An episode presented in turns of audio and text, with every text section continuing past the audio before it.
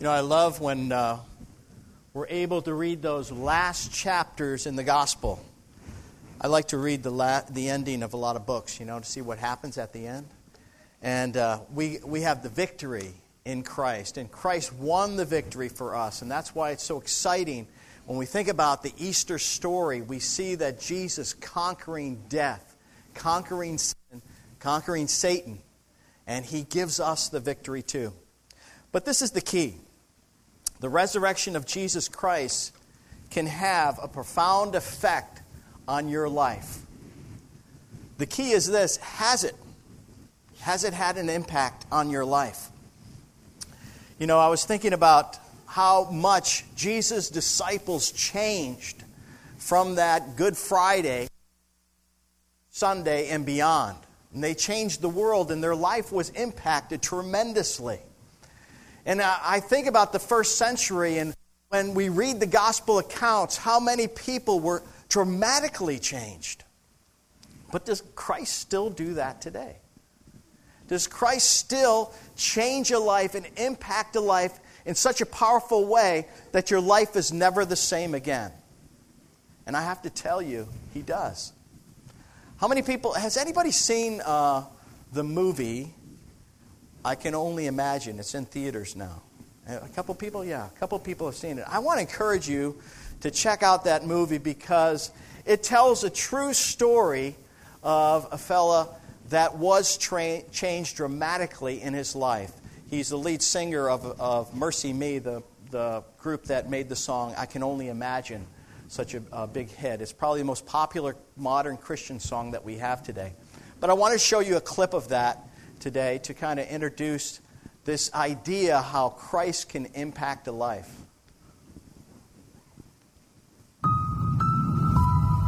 It's an amazing song.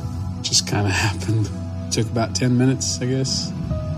Bart, you didn't write this song in 10 minutes. It took a lifetime. How'd you do this? You know, I've never told anybody my story. When I was uh, 11 years old, life was tough. Where's Mama? She's gone. She don't want me no more. And she don't want you neither.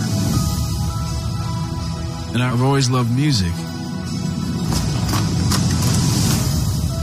And I found some songs that I just I held on to. They gave me hope. Mercy me, that can't be his real voice. Because I needed it. Dad, I can do this. No, you can't.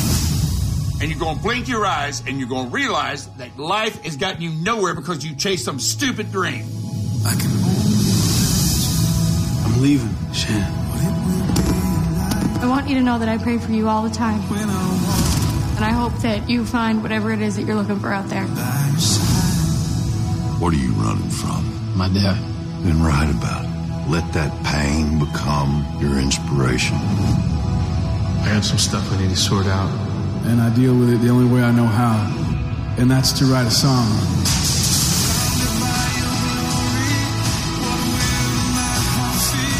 You hungry? I set the table. What is this? I want to make things right. You and me.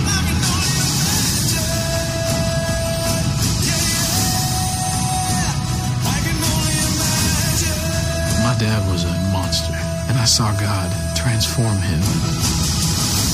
You have a gift, real gift. I didn't think that God could do that.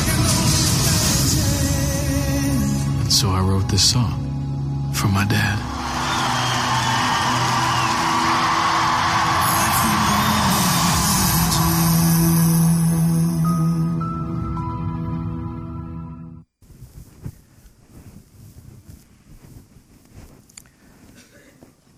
Bart Millard suffered physical and emotional abuse by his alcoholic father.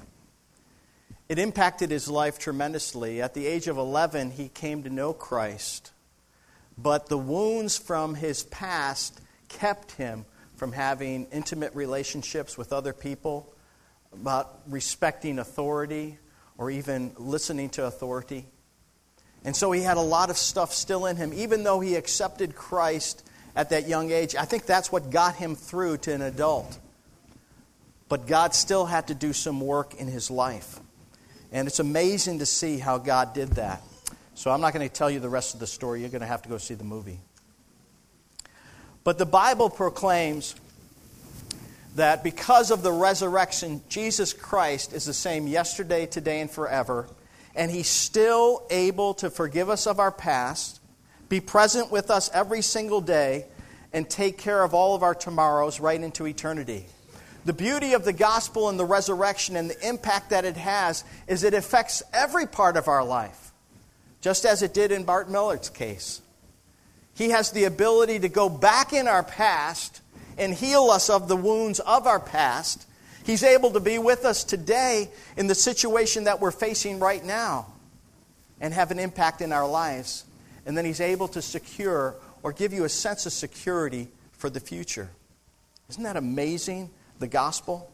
You see, much of the New Testament writers wrote about that over and over again. The Apostle Paul being the one, of the, one that wrote the most about the resurrection because he actually applied the resurrection into his own life. And that's what we have to do. How has the resurrection impacted me? We have to ask that question. How has the uh, resurrection impacted me? What's its implication for me? And for the Apostle Paul, he understood that. In Romans chapter 4, verse 25, he said, He was handed over to die because of our sins, and he was raised to life to make us right with God. He was handed over for our sins, to die for us. And now he was raised to make us right with God. He was then filled and empowered by the Holy Spirit, the Apostle Paul, then to live a new life. Once he persecuted Christians, once he hated them, and now his life was changed dramatically. And what did he attribute it to? He'd attributed it to the work of Jesus Christ on the cross and on the resurrection. He writes again in Romans 8, chapter 11, he says, The Spirit of God who raised Jesus from the dead lives in you. And just as God raised Christ Jesus from the dead, he will give life to your mortal bodies by this same Spirit living in you. Isn't that powerful to know? That Jesus Christ can have an impact in our lives, in our lives today.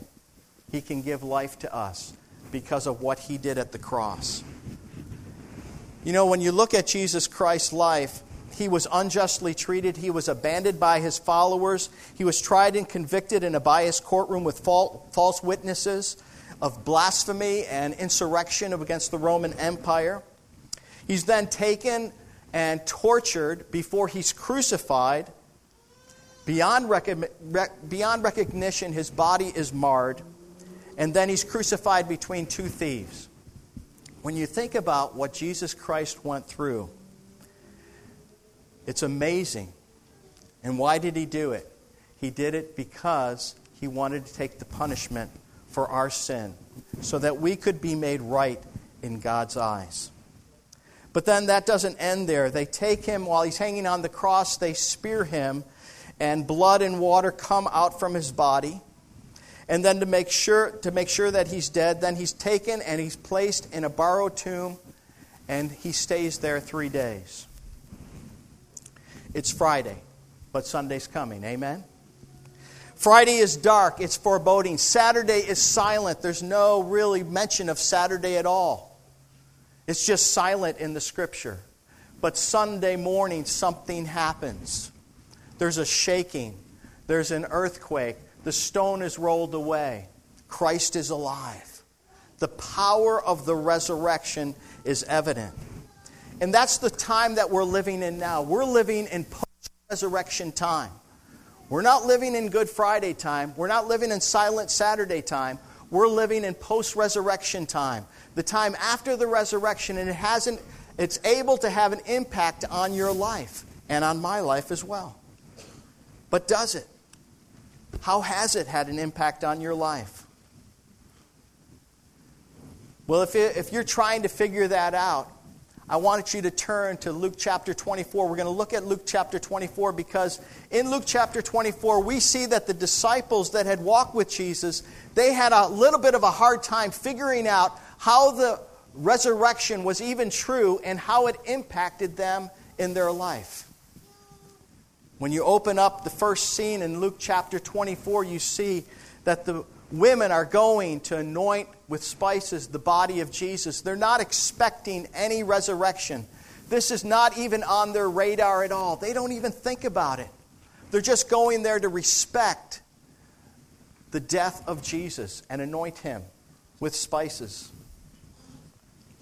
And then they get there, and the tomb, the stone that was blocking the tomb, is rolled away. And then they go inside and they see that there's grave clothes there, but there's no body.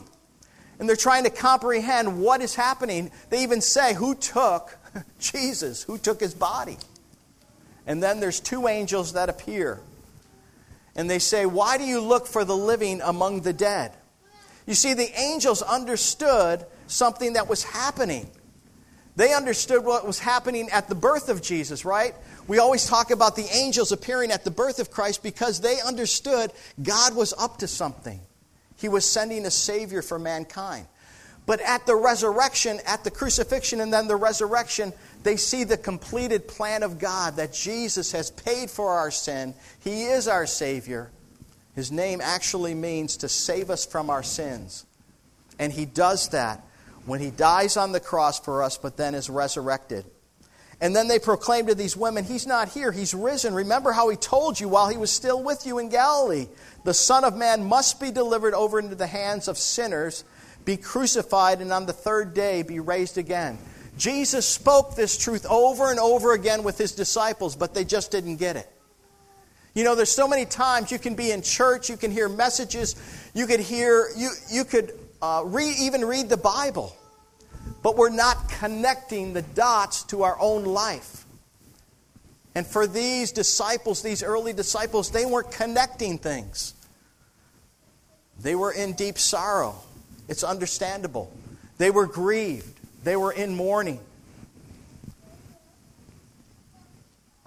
So I want to encourage you not to be despondent toward the things of God even if sometimes they're hard to understand in your own life and in your own journey.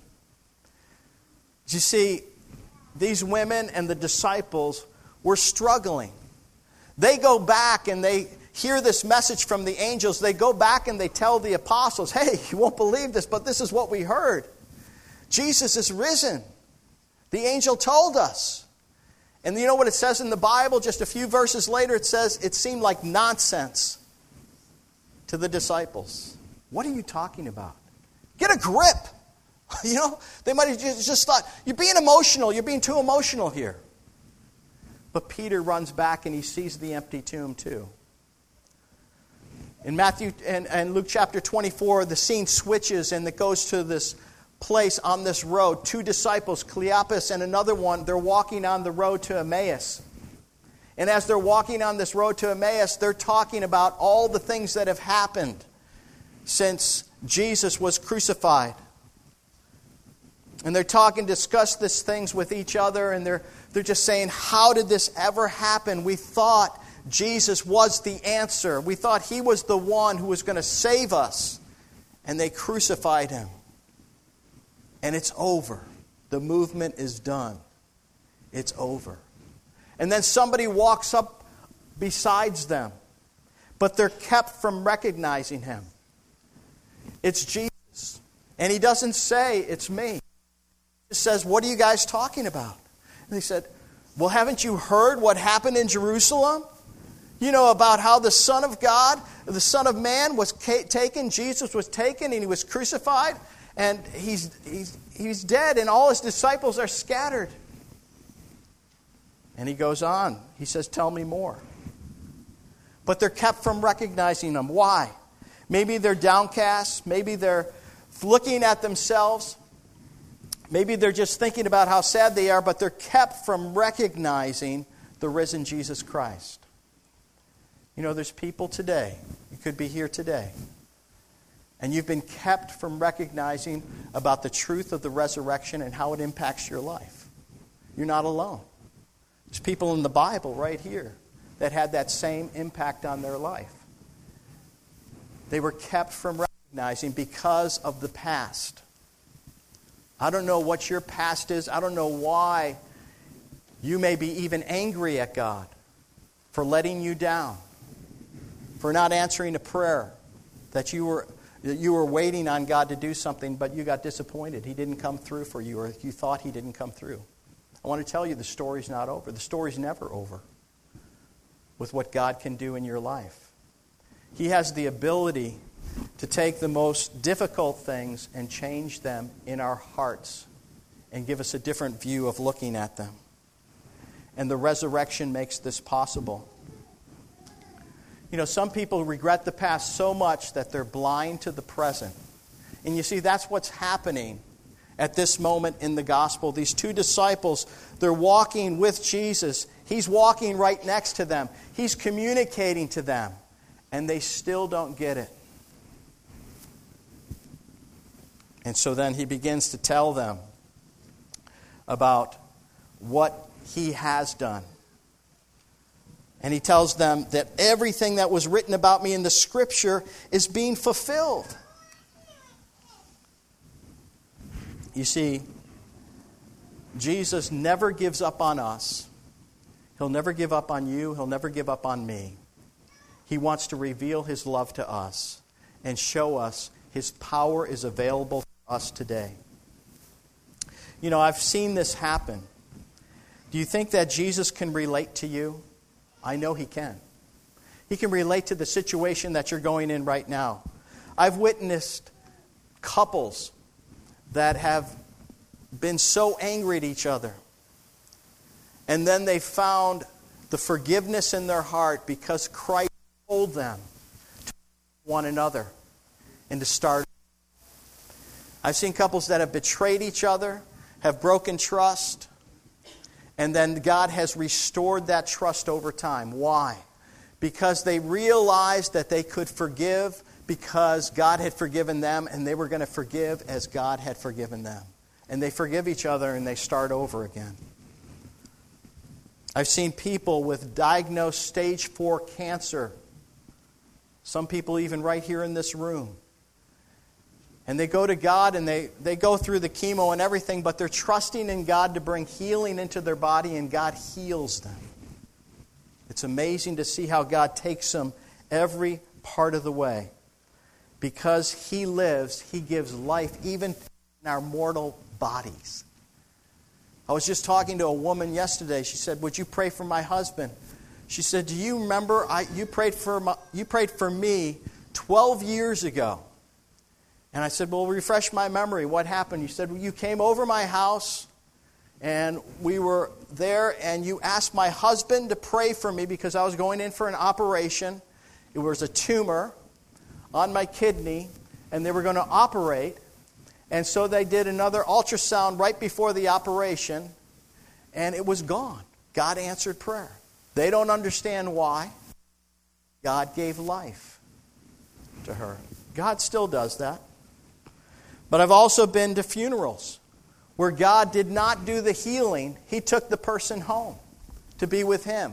But I've noticed a distinct difference between a Christian funeral and a non Christian funeral.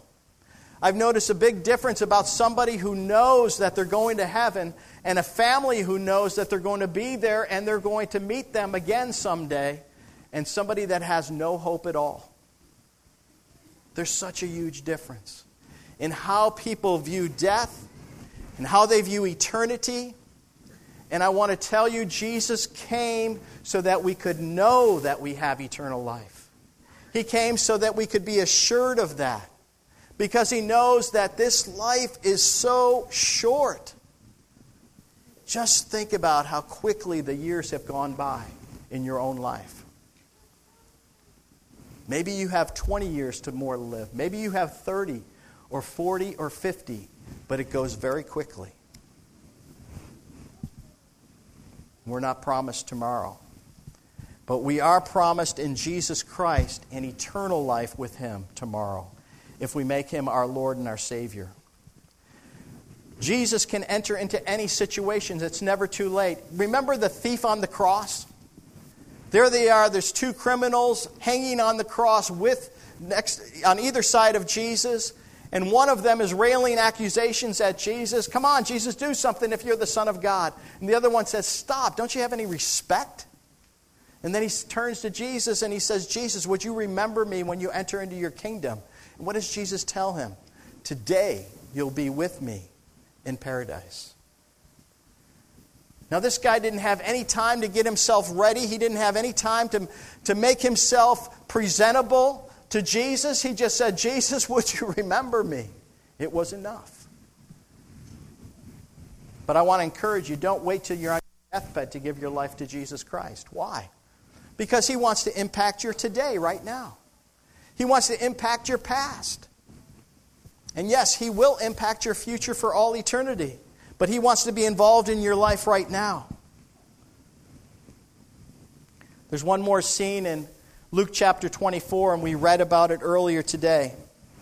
But it's these two disciples. After they recognize, they finally recognize, Jesus stops and they invite him over and they have a meal with him. And when he breaks the bread, they recognize that it's the Christ and then he's gone. And so they said, We got to go back to Jerusalem and tell the other brothers. So they turn around. They were on the road to Emmaus, seven mile road, and then they turn around. They said, We got to go back. Let's go back to Jerusalem. So they go back to Jerusalem.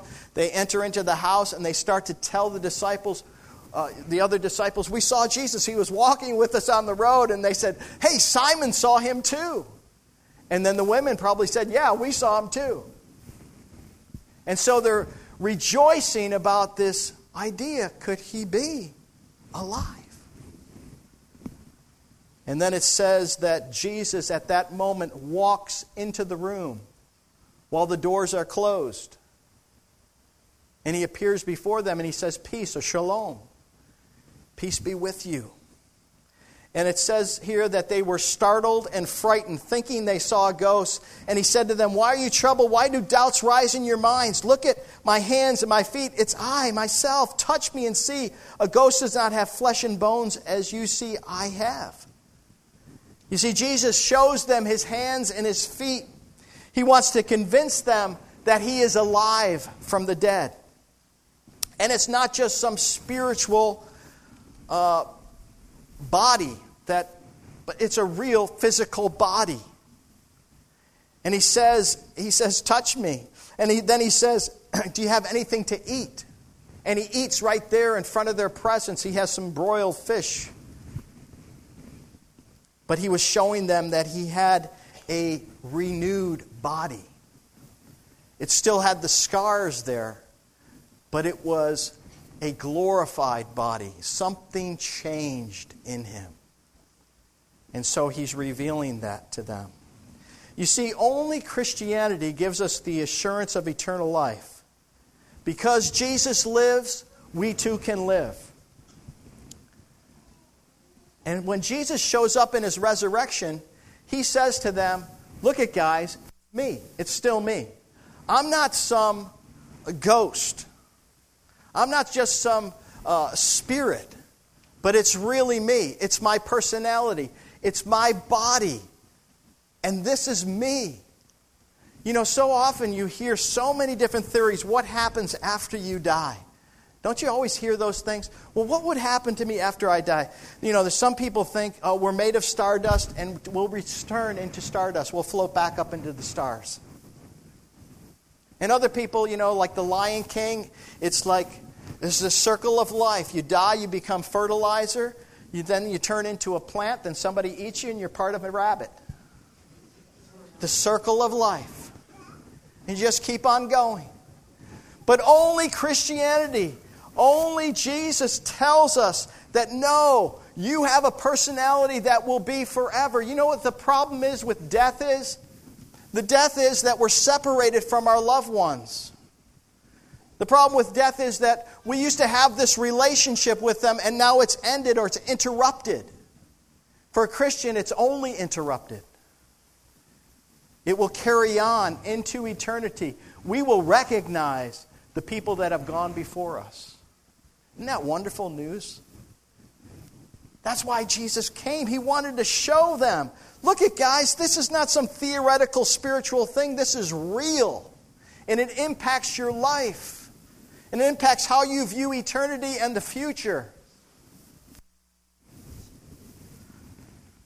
Tim Keller says this there is no religion, there is no faith, there is no philosophy. No one ever offered the world this kind of future. A future that there is that it's personal, it's certain, it's unimaginably wonderful. There's no more powerful message possible than the resurrection of Jesus Christ. There's no more powerful message than that. You know, and that is such wonderful news. You know, when we think about what happened to Jesus Christ, his death uh, and his crucifixion, his, his death and his resurrection, it can impact our lives. And it all started in a garden. The sinful fall of mankind began in a garden with Adam and Eve, and the redemption of mankind is guaranteed in new, another garden, where the garden, where the tomb was, where the stone was rolled away, and where Jesus was resurrected. You know, he didn't roll away the stone so that he could get out of the grave. He rolled away the stone so that we could look inside, so that the disciples could look inside and they could tell us and write it down for us that no, Jesus is not dead. Nobody stole the body. He rose from the dead and he lives forevermore. And you can have a relationship with him. That's the beauty of the message of the gospel.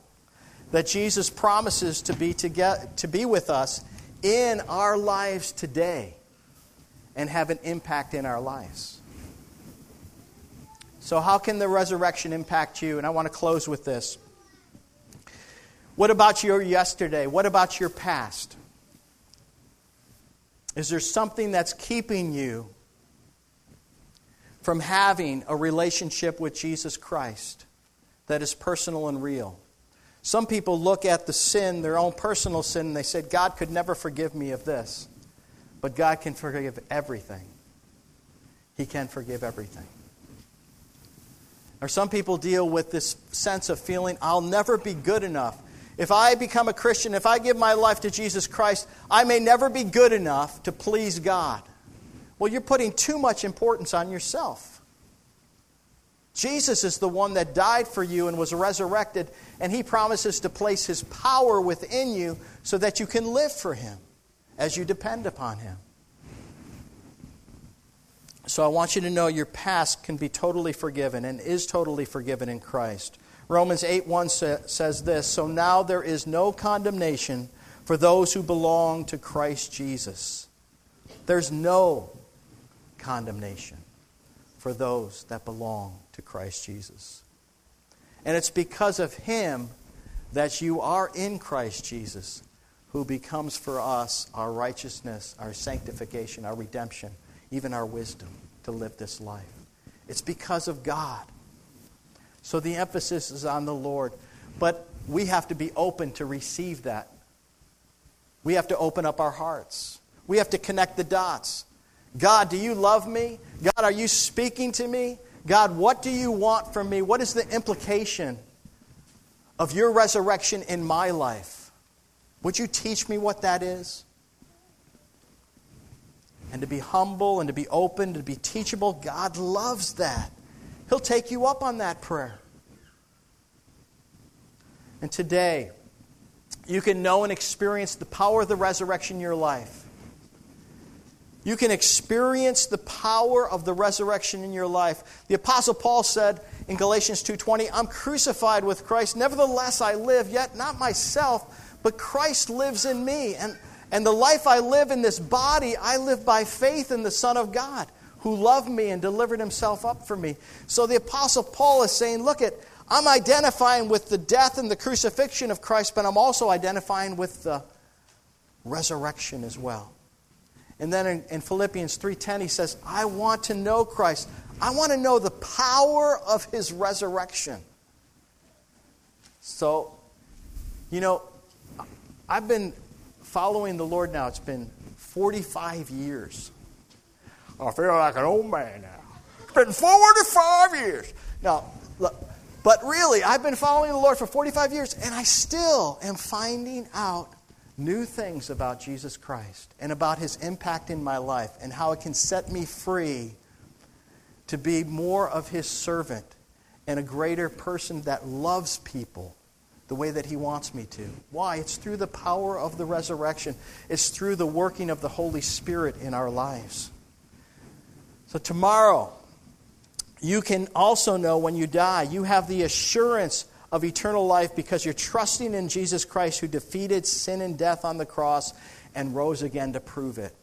You see, Jesus says, guys, it's guaranteed. I rose. This is guaranteed.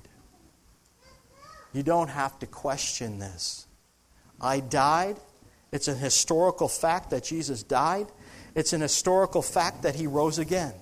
It's an historical fact that the disciples' lives were changed dramatically from being scared and fearful to being, becoming courageous and bold and turning the world upside down.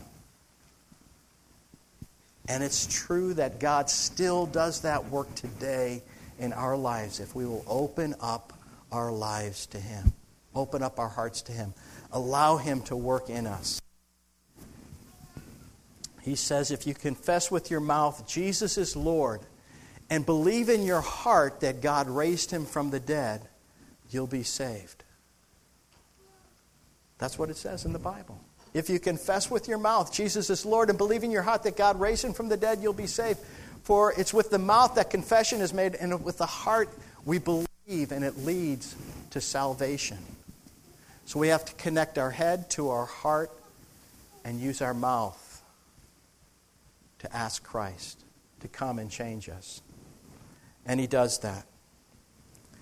You know, I grew up in church for 18 years.